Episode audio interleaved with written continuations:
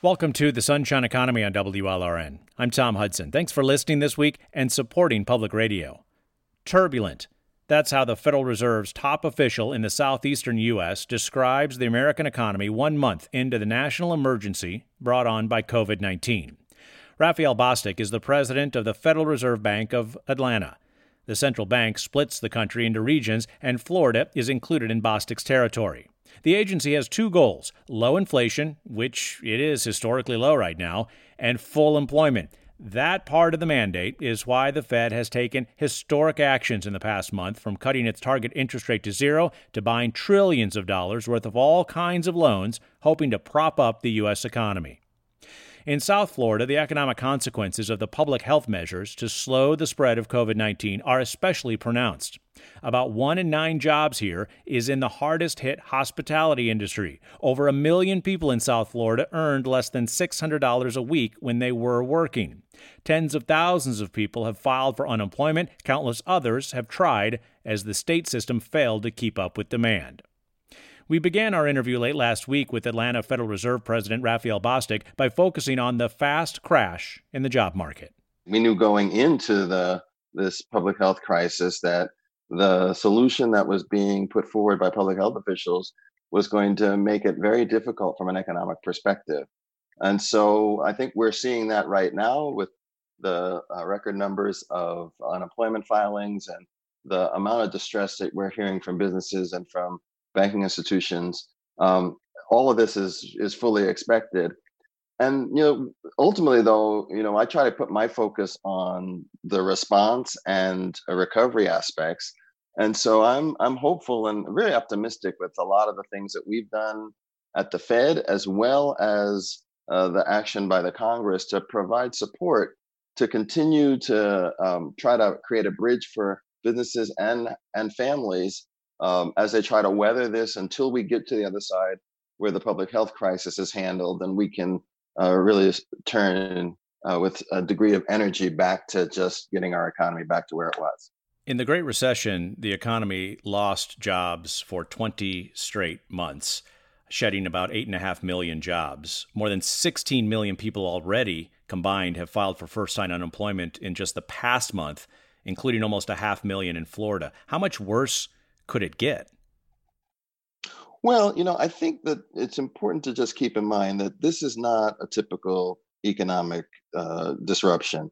You know, usually when we have an economic disruption, what happens is that we see froth or excessive risk uh, being taken in the in the marketplace, uh, and that then leads to a real retrenchment on the part of uh, large parts of our economy um, that's really not what's happening here. This is a very, very specific and, in many regards, idiosyncratic situation that we have here.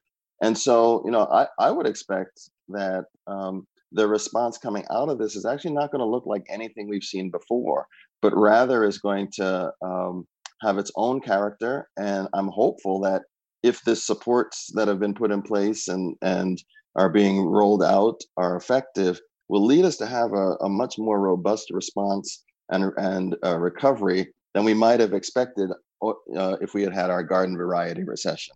I'll ask you about some of those actions the Federal Reserve has taken and some of the hoped for implications of those actions in a moment, President Bostic.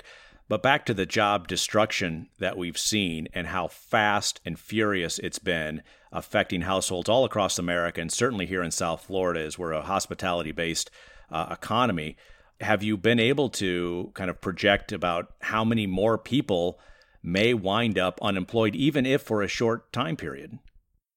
So, you know, it's very difficult to do that. And um, most of the models that we have from an economics perspective uh, are based on historical experiences. So, you know, we ask when we were in this situation before, how did the economy recover and how did it respond and how did employers change their act- actions.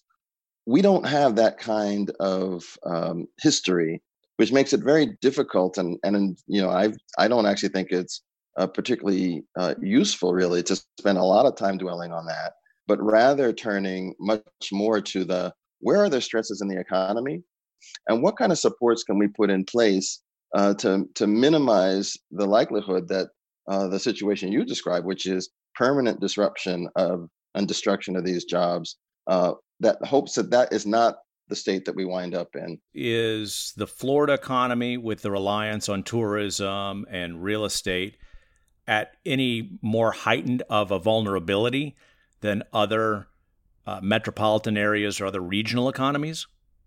Well, I think that the South Florida economy's uh, reliance on those sectors does expose it uh, pretty significantly to these challenges because of the nature of the transactions associated with them. So we know that in uh, a lot of the hospitality businesses, it requires people to be close to each other and to interact and engage on a regular basis. And if you can't do that, um, that's going to uh, mean uh, quite a bit of disruption and pain. So, so yes, I think South Florida is is very exposed and at risk.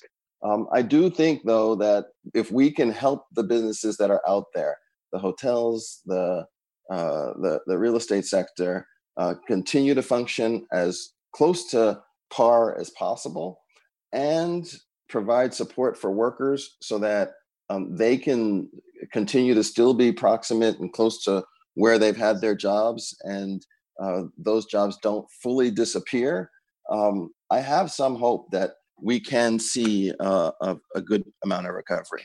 Do you think, with the vulnerabilities that you describe in South Florida because of the uh, more exposure around tourism, hospitality, and real estate, is it more at risk of falling into a prolonged recession or perhaps even something worse? So you know that's a good question, and and this is another one where it's it's kind of difficult to uh, to answer that with a with a clear, definitive answer.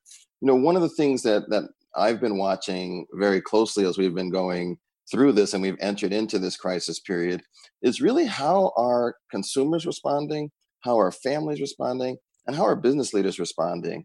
And so much of the answer to your question will be based will, will rely upon uh, do they lose confidence and just going and doing things or will they be much more uh, conservative and cautious in engaging in the economy, and particularly in sectors where there's a lot of interaction?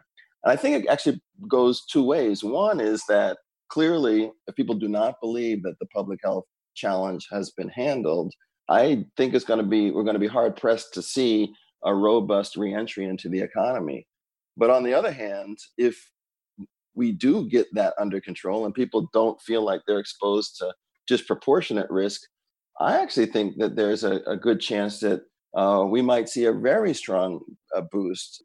I have a sense that if we get to a place where um, we, it's clear that we've licked this thing and we we're on the other side, that that craving for social interaction that is part of what makes us all human, um, that's going to kick in pretty strong, and, and we might uh, see a pretty good recovery and rebound.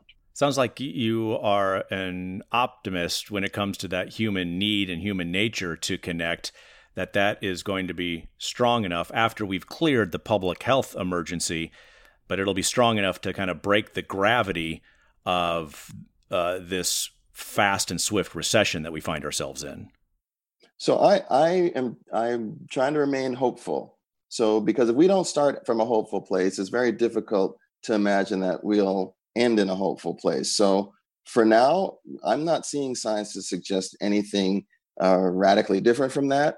But you know, these are these are strange times, and these are unusual times. Fear and stress and living with uncertainty is up and down the income strata, as you know, President Bostic. And I'm wondering your thoughts on how this virus and the public health measures taken in order to address the spread of the virus, how those have exposed fundamental vulnerabilities um, in the economy, particularly those present here in South Florida, like underemployment, pay disparities, and high costs of living?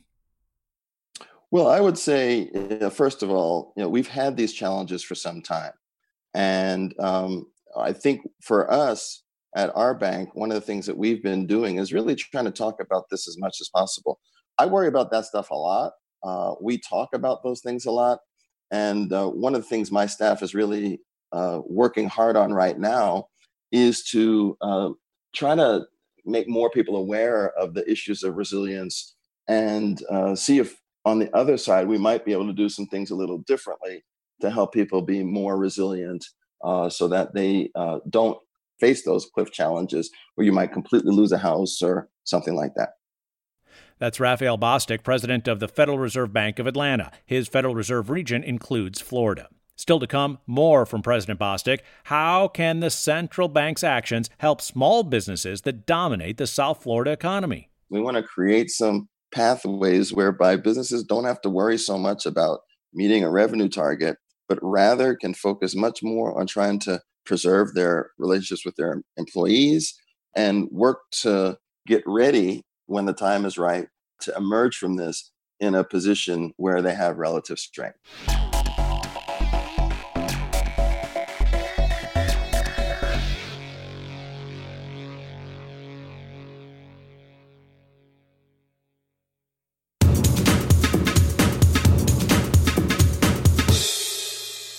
Welcome back to the Sunshine Economy on WLRN. I'm Tom Hudson. Thanks again for listening and supporting public radio. Congress and President Trump have agreed to three government stimulus packages so far, including direct payments to most Americans, bigger unemployment checks, and loans to companies to cover two and a half months of payroll. Together, the spending totals $2.2 trillion, and more is expected.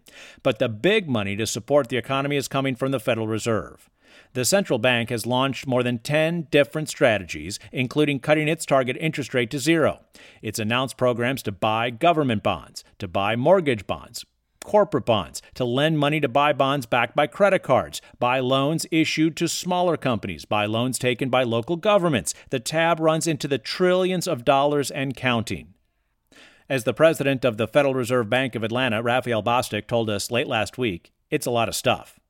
So, how do these actions help companies survive, especially small companies in the hardest hit hospitality industry in South Florida?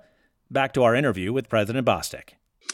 One of the things that we've really tried to do in the suite of things that we've done, and it's a lot of stuff, is really the point that there are stresses that are evolving and emerging in, in financial markets and in basic functioning of capital markets um, that if they're not resolved, it's very difficult to see how anything else is really going to work. So, you know, as we've seen stresses in, say, treasury markets or corporate bond markets, um, we have really stepped in to try to get those markets to make sure that they continue to function so that the companies that rely on those markets for funding can get them. And uh, some facilities that we're doing around uh, government bonds and municipal bonds that governments are facing these same challenges as well as businesses are shutting down uh, for in response to the health crisis around property taxes and and those sorts of revenue sources that they had been counting on. And without those um, they won't be able to deliver the services they need. So we're trying as much as possible to monitor basically every market in the in the country to see if there are stresses. And then to the extent that there are solutions that the federal reserve can uh, contribute to we're going to be there to try to make that difference. And the solutions that the Federal Reserve has at its disposal uh, are targeted toward lending. The uh, solutions that the federal government uh, and other local governments have are targeted toward spending.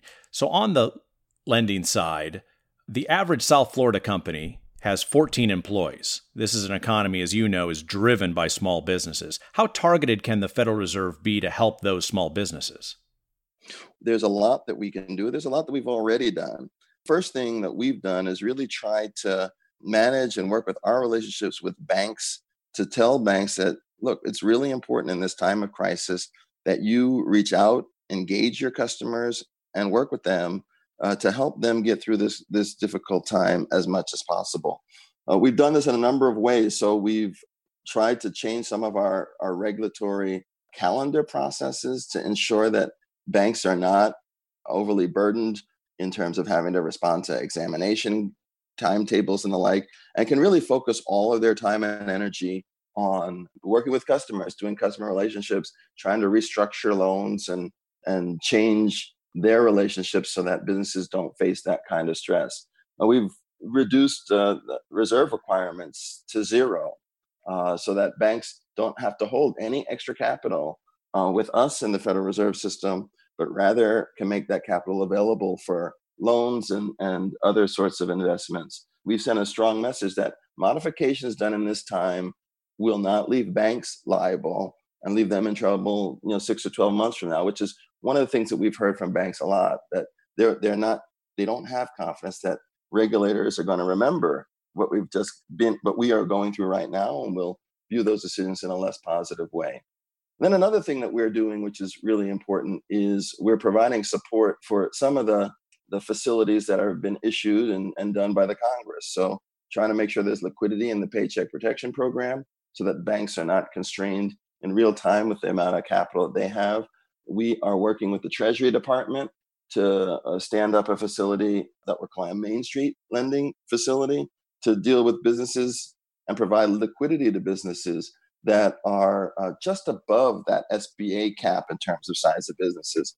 So we're really trying to have touch points at pretty much uh, well as many segments as we can possibly do while staying within the law. Liquidity is such an important part of the American economy, the flowing of funds, the the dollars that can move as freely and as frictionless as possible between borrowers and lenders, consumers and companies.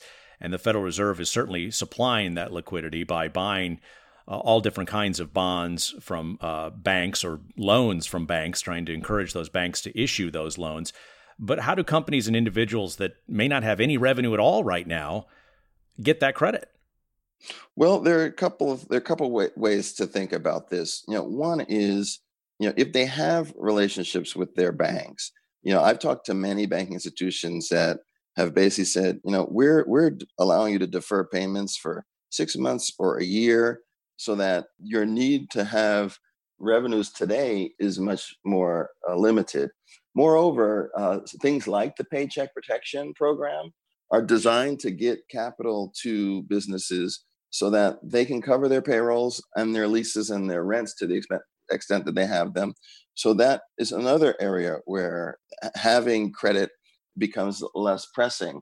So what you're seeing, I think, through um, the responses by bank institutions, by the, the federal government, and by us at the Fed is really um, trying to say we want to create some bridges. We want to create some pathways whereby businesses don't have to worry so much about meeting a revenue target, but rather can can focus much more on trying to preserve their relationships with their employees and work to get ready when the time is right to emerge from this in a position where they have relative strength. President Bostic, we have a couple of audience questions regarding those pathways and when they intersect between the banking industry and households. Ariana from Facebook uh, sent us this comment and question. Perhaps the Federal Reserve could come up with policies across the board so that private banks provide mortgage extensions to landlords that request it. Right now, it's up to the banks. Some do, some don't. She continues In addition, there needs to be some provision so that those with mortgages who are landlords pass on their relief to tenants. Uh, what, what are your thoughts in regards to that? Well, these are policies that are not directly in our purview. So um, I think these are important issues. And I, I will tell you, um, I've had many conversations with property owners and landlords who uh, would very much uh, agree with the sentiment articulated and do believe that this is one of those situations where that kind of relief w- should be afforded and passed on. So I would say this is something that is important for policymakers at the local level and at, at in DC to think about and to decide whether it's something that they wanted to enact. We had a similar comment, President Bostic, from Jack on Facebook, who said rent relief and freezing rent increases must be done in any state where there has been mandatory shutdowns at the very least. Uh, what I'm interested in hearing from you, President Bostic, with the uh, Federal Reserve is how vulnerable do you think the housing market, both ownership and rental, is to experiencing longer lasting damage from this response, necessary response as it is uh, from COVID 19? Well, that's a very good question. And um, it's one that, that I, I wrestle with and worry about a lot. You know, I was present and engaged in the housing crisis when it happened at the Great Recession, and it was incredibly painful. It was uh, incredibly heart wrenching to see the things that families were going through. And I think it's critically important that we avoid that and make sure that that does not happen. We do not have a repeat of that. I'm going to work as hard as I can to make sure that as we see tensions and difficulties in housing markets, that we understand the nature of them and stand ready to uh, offer advice and our expertise to try to help uh, minimize the types of concerns that, that are being raised in these messages.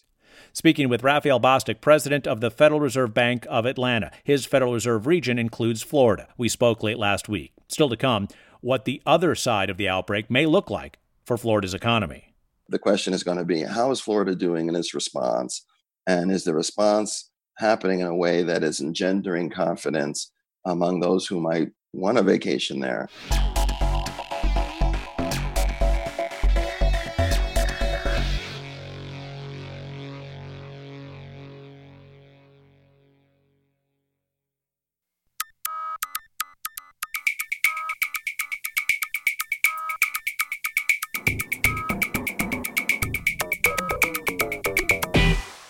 This is the Sunshine Economy on WLRN. Thanks for listening. I'm Tom Hudson. The economic consequences of efforts to slow the spread of COVID 19 are becoming clear. A half million people in Florida have filed for unemployment in just three weeks, and that's just the people who were captured by the government data. There are others who have been turned back by the state unemployment website and its failures. Last week, the state began handing out paper documents at public libraries and FedEx storefronts. Coming up later on in the program, we will talk about how a lot of unemployed workers in South Florida will fare with the state jobless benefits and the additional federal government contributions. Now, this week, the first wave of direct payments from the federal government will begin showing up in the bank accounts of some people. On Twitter on Saturday, the IRS said it had sent out the first direct deposit checks. People who have filed a tax return for 2019 or 2018 and have authorized direct deposits with the IRS should see the money first.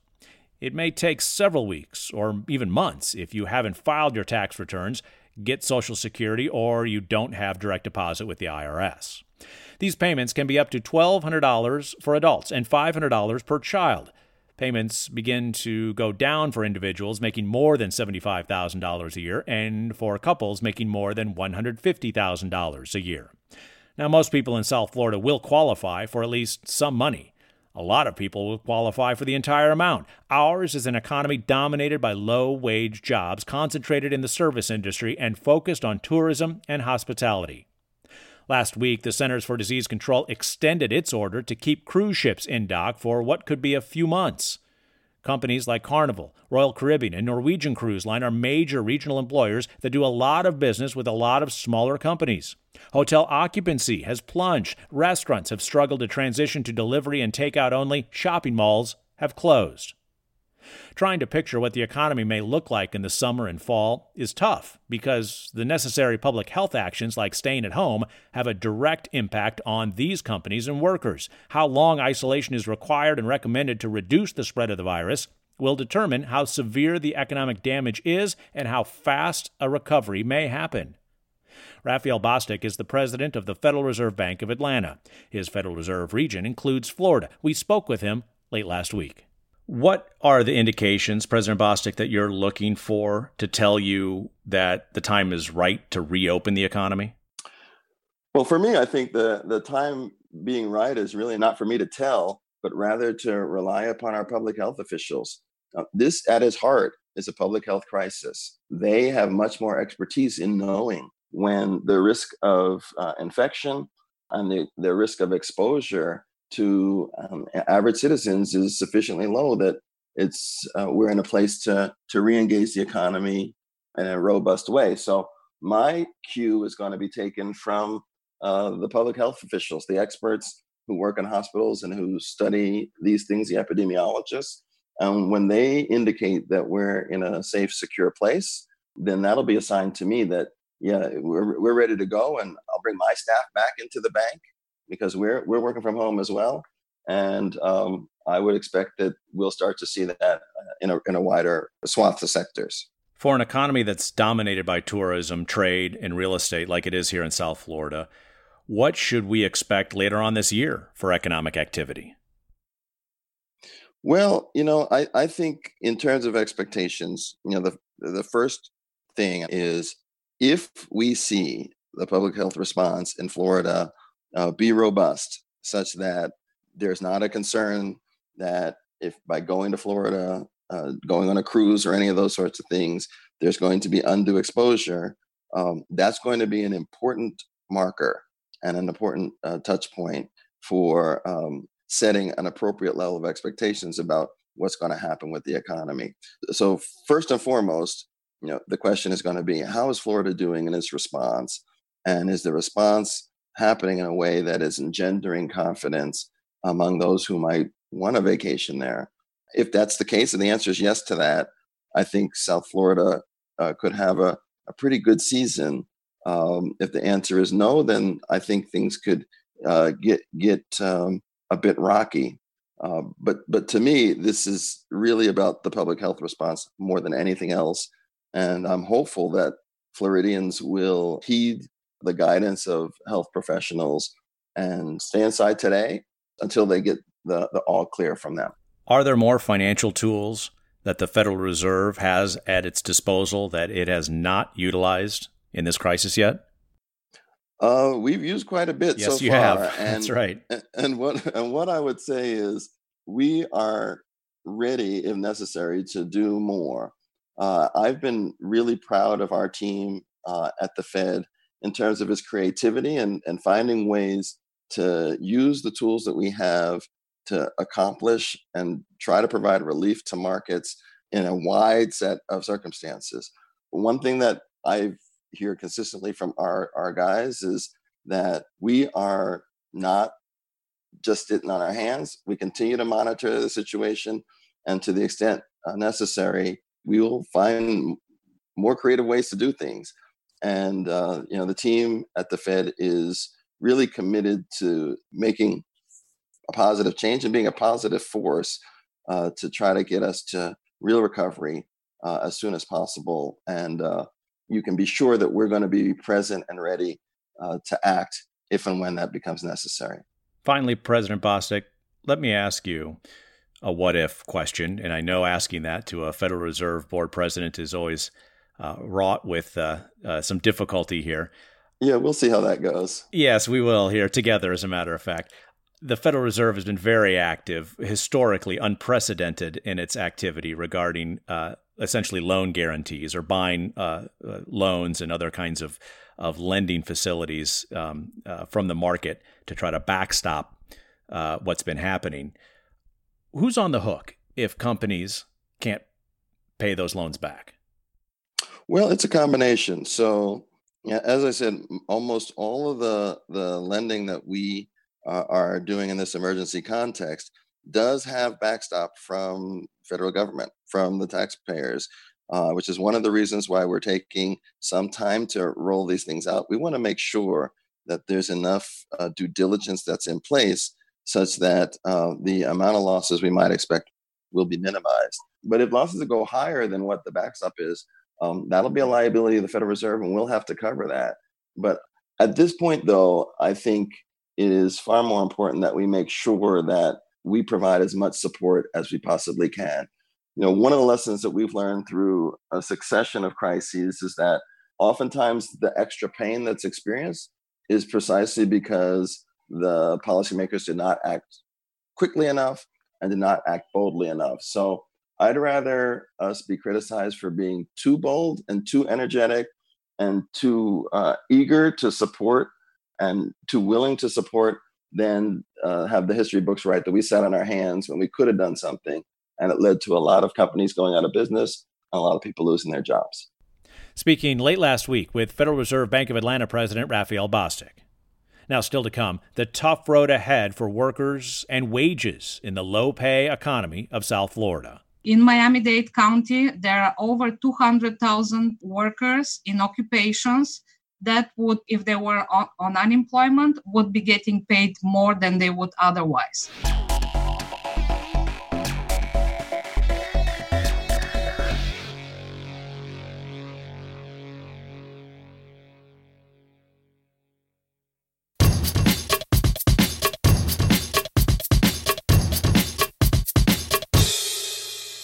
We're back on the Sunshine Economy on WLRN. I'm Tom Hudson. Thanks again for listening.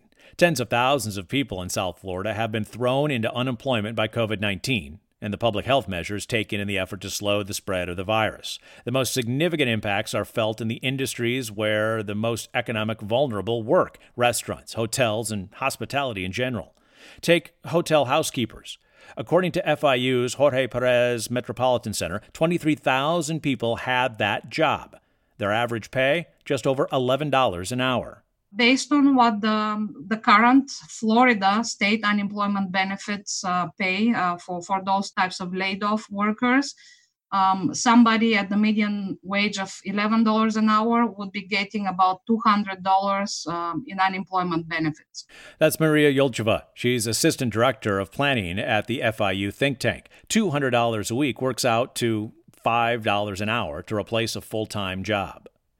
Florida's state portion of unemployment tops out at $275 a week. The federal stimulus adds another $600 a week. Ilcheva calls that a generous addition to state benefits. So it will have a significant positive impact in stabilizing income and, and households for, for those that are, are most affected.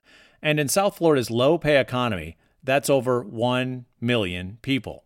About three out of every eight workers in Florida earn less than $600 a week. That includes people working for a company and people who are self employed. $600 a week is just over $31,000 a year. That's way below the average household income in the region of $56,000 a year. In Miami Dade County, there are over 200,000 uh, workers in occupations that would, um, if, if they were on, on, unemployment, would be getting paid more than they would otherwise in, in terms of earnings. 200,000 workers who could be making more money by not working because of primarily the federal portion of the unemployment benefit that'll That's be correct. paid. That's correct, yes. And that federal portion, in addition to the state maximum, would equal $875 a week. That's the maximum unemployment payout. And that's about $45,000 on an annual basis. But of course, the unemployment benefits do not pay for a full year. Yes, so far um, the the unemployment benefits will last for about four months um, of, of April, May, June, and, and July. Um, and um, I've heard already that there are discussions in um, in Washington that if um, if need be, if the, the crisis continues, uh, there could be a possible extension. But as of now, um, it, it is at the end of July that they will expire. This COVID caused recession may further intensify the low wage environment in South Florida. The labor market has switched directions on a dime. In February, the official unemployment rate here was a record 2.3 percent historically low. If a company was looking and competing for a worker, it may have had to compete on price, meaning offering more money. But with tens of thousands of people losing their jobs within a matter of days because of COVID 19, there will be a lot more people looking for work when work finally comes back. I've heard it from some employers in the hotel industry that they're prepared to lo- to offer lower wages um, for for returning employees just because they they think well people are without jobs so they would be happy to take any job even if it's at, at, at a lower wage than than their previous. So that could exacerbate some of the vulnerabilities that have really been consequential uh, for residents economically speaking here. Exactly. It, it could and a concern of mine is that um, wages will be suppressed. There used to be a time when we used to talk about creating jobs um, it seemed that over the last year prior to COVID 19, we were gradually moving away from that and starting to talk about uh, raising wages. And I'm, I'm afraid we, we may be taking a step back um, now because of the, the, the current uh, rate of unemployment. Because supply and demand, once the economy kind of moves through this public health crisis, that the demand for workers uh, may be slowed to come back, but there's going to be tens of thousands of South Floridians looking for work at the same time. That's quite right. I mean, if you if you imagine the economy as, as a big big ship, and all of a sudden the the engine ships uh, of the ship stops completely, the engine will start, but it's hard for the ship to start moving. It won't move at, at a rapid speed right away. The growth in employment, unlike the loss of employment, will be much slower. Maria Ilcheva with FIU's Jorge Perez Metropolitan Center. Still to come, a personal story of money and the price of life in South Florida. I can't complain about the living, you know, how much money I make. It's just that over the years, the, uh, the it, it's been static.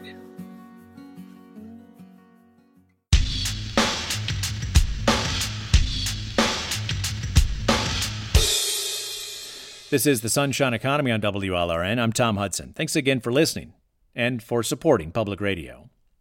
All season at this time in the program, we've been bringing you financial statements, stories of money and the price of life in South Florida. And life and money has changed so fast and in so many ways for so many people because of COVID 19.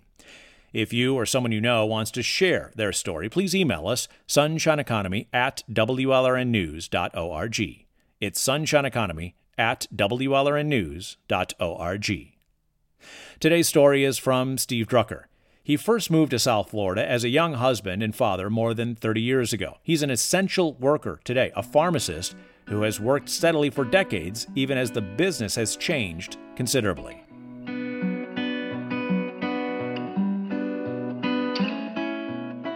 My name is Steve Drucker. I live in uh, unincorporated Miami, but it's just outside of Miami shores. And I'm a pharmacist, and I've been a pharmacist for 43 years.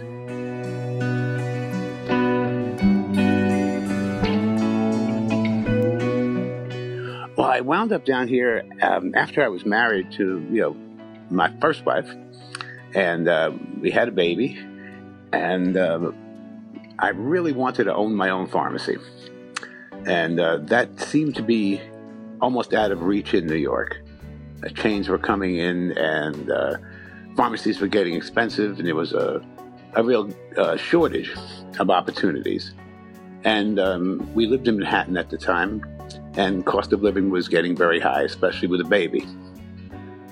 So um, we decided to move down here. My ex wife was uh, born and raised here, so we had friends and family, and it was like the easiest place to move. And there were more opportunities in Miami at the time. There was a shortage of pharmacists, and all around it just worked out better. Cost of living was much lower.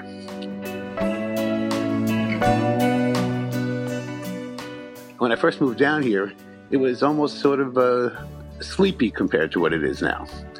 You know, that was 38 years ago. At night, anytime, I think it was 10 o'clock at night, Biscayne Boulevard had just flashing yellows you can just drive on Biscayne Boulevard without stopping, all the way from downtown up to uh, like Aventura. Uh, there was a lot of independent pharmacies. There was always chains, but there was a lot of different chains.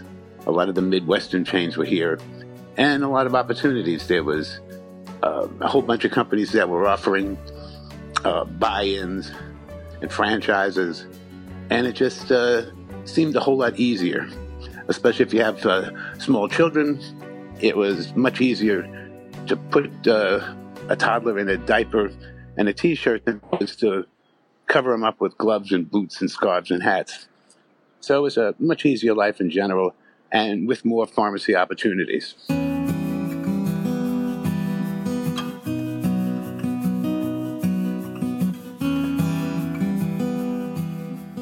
Well, there was a shortage of um, of pharmacists at the time. Didn't have to wear a suit and a tie. Felt good about a lot of the things that we were able to do. I, I like the, the flexibility of the schedules. Over the years, I've worked a bunch of different schedules depending upon what I needed at the time. I worked a night schedule, an early morning schedule, whatever fit into my needs at the time. Now I wear jeans, a scrub coat, you know, a, a scrub pants, a, a lab coat, a t-shirt, doesn't really much matter. you know, it's, but it's no it's no shirt and tie and it's no nine to five.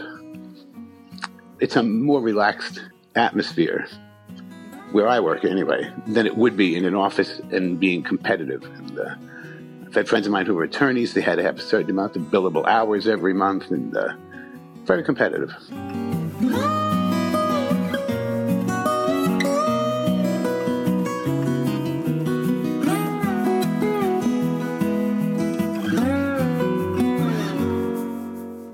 I can't complain about the living, you know, how much money I make.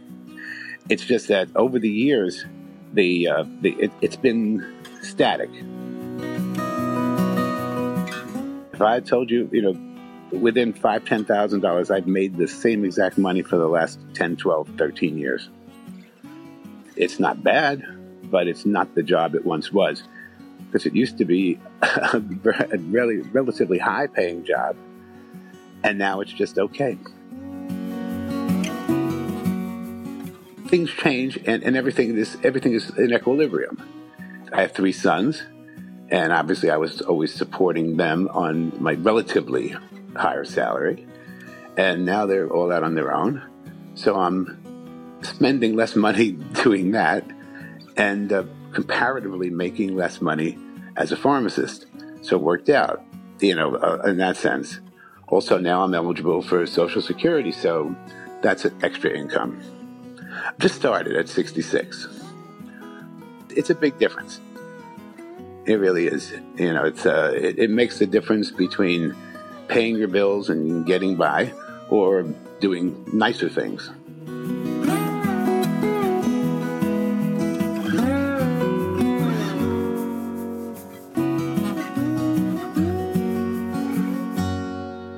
It is an essential job.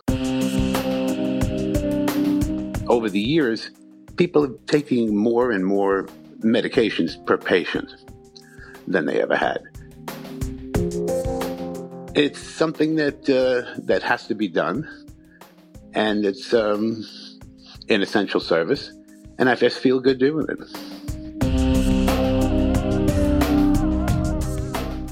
Well, I work in a pharmacy that's uh, extremely high volume. Uh, we fill between, say, 1,500 and 2,000 prescriptions a day, which is, is quite a bit. I really don't work with the public that much. I, I very seldom do I see patients. I'm more or less dealing with doctors' offices, hospitals, clinics, assisted living facilities, nursing homes, and basically coordinating the medication and making sure that the patients do get the right medications with no drug interactions uh, between all the meds. Because a lot of the a lot of the patients see doctors in large groups or in clinic settings, so there is some overlap between what one doctor is prescribing and the other.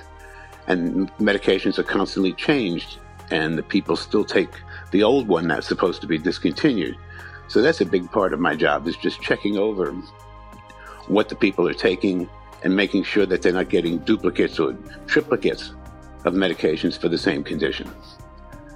We're sort of monitoring, you know, the patient, and in that we're bringing together two or three different doctors from different practices and uh, making sure that there is no overlap and that the doctors are aware of what the patients are taking from other places.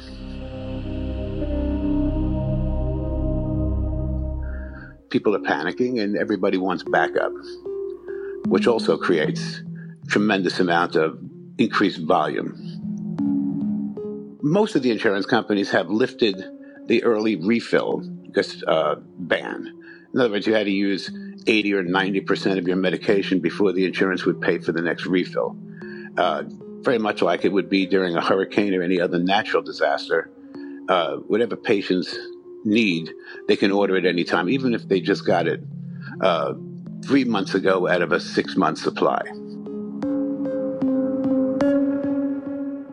You know, the things that people want that aren't medications, we can't supply you know, sort of like there was a shortage of gloves. Now we're finally getting gloves in. It's almost a month later. Masks we still can't get. It, very rare supply. You know, it's uh, if we, if we need uh, a uh, hundred dozen, we'll get three dozen, four dozen. The masks are very hard to come by.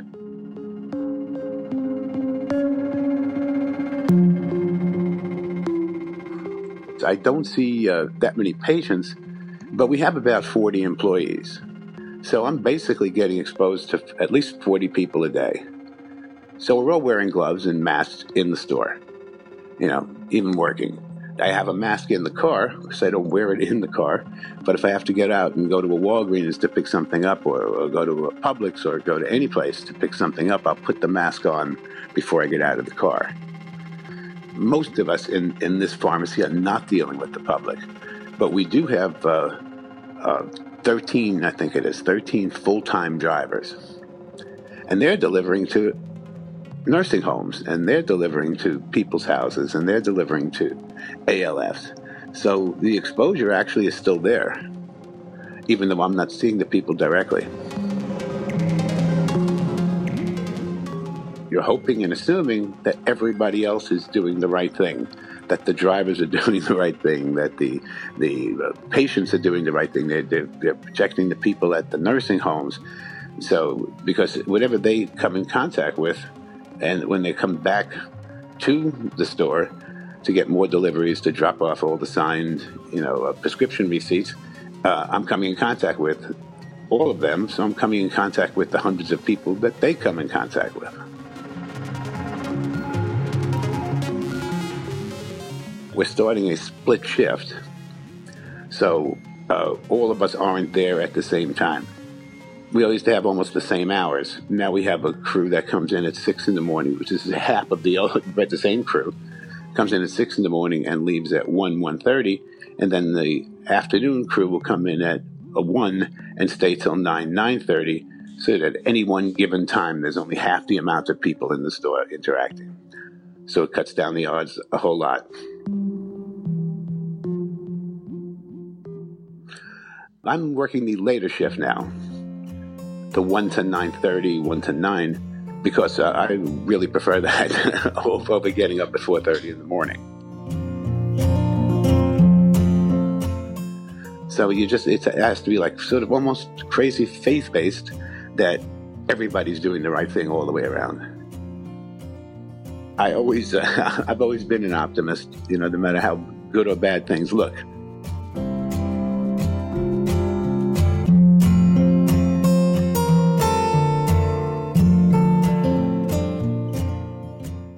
Pharmacist Steve Drucker's story of money and the price of life in South Florida. As a pharmacist with more than 40 years' experience, he's still working during COVID 19. He's considered an essential worker. If you or someone you know wants to share their story, please email us sunshineeconomy at WLRNnews.org.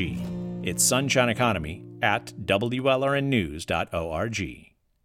You can hear all of our financial statements, stories of money and the price of life, by visiting wlrn.org slash financial dash statements. Of course, you can follow us on Twitter at WLRN. We're also on Instagram and look for us on Facebook. And podcasts of this program by searching Sunshine Economy. Joe Johnson is our technical director, Katie Lepre is our engagement editor, Polly Landis is our booking producer. I'm Tom Hudson. Thanks for listening.